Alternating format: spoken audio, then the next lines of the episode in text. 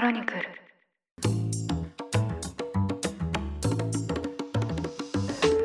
おはようございます。7月22日金曜日。ニュースコネクト。あなたと経済をつなぐ5分間。パーソナリティの野村貴文です。この番組では1日1つ5分間で世界のメガトレンドがかかるニュースを解説していきます。朝の支度や散歩通勤家事の時間などにお聞きいただけると嬉しいです。さてあのカントリーリスクという言葉がありましてで、まあ、これは何かというとですね、まあ、政治の状況が影響して、その国の企業に投資をしようとしたときに、まあ、こう政治動向にかなり左右されるリスクがあるのではないかというのをですね、指す言葉です。で、それをですね、まあ、人々が痛感したのは、やはりロシアでして、例えばですね、日本の商社もですね、あの多数出資しているサハリンというですね、天然ガスのプラントがですね、ロシア政府によって接収されるのではないかといったことがですね、まあ、起きています。で、ロシアと同じくですね、中国に関してもカントリーリスクがあることがですね、かねがね言われていまして、特にこの昨年来、中国政府はですね、IT 企業に対する締め付けを厳しくしています。今日はそれに関連したニュースについて取り上げたいと思います。中国のサイバー空間管理局は昨日21日、配車サービスの DD がネットワークセキュリティ法、データセキュリティ法、そして個人情報保護法に違反したと判断して、8億人民元余り、日本円でおよそ1600億円の罰金を課したと発表しました。また、管理局は DD の幹部2人にそれぞれ100万元、日本円にして2000万円ほどの罰金を課したと発表しました。DD はオンラインの声明で、こうした規制当局の決定を受け入れたと発表しています。もともと DD に関する経緯なんですけど、昨年6月にニューヨークの株式市場に上場したんですけど、まあ、これについて当局から上場を延期するように言われていたことが明らかになっています。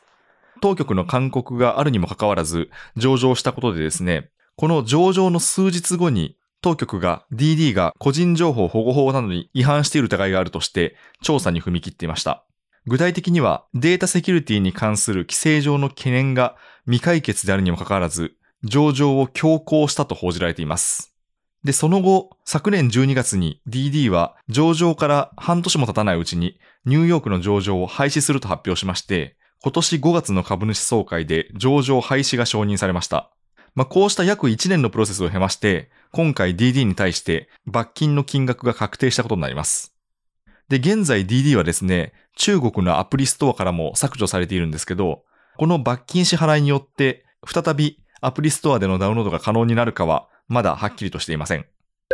で、当局は昨年ですね、DD 以外にも IT 企業に関する締め付けを厳しくしていまして、例えばアリババに対しては日本円で3800億円の罰金を課しています。食品デリバリーのメイトゥアンに関しても720億円の罰金を課しています。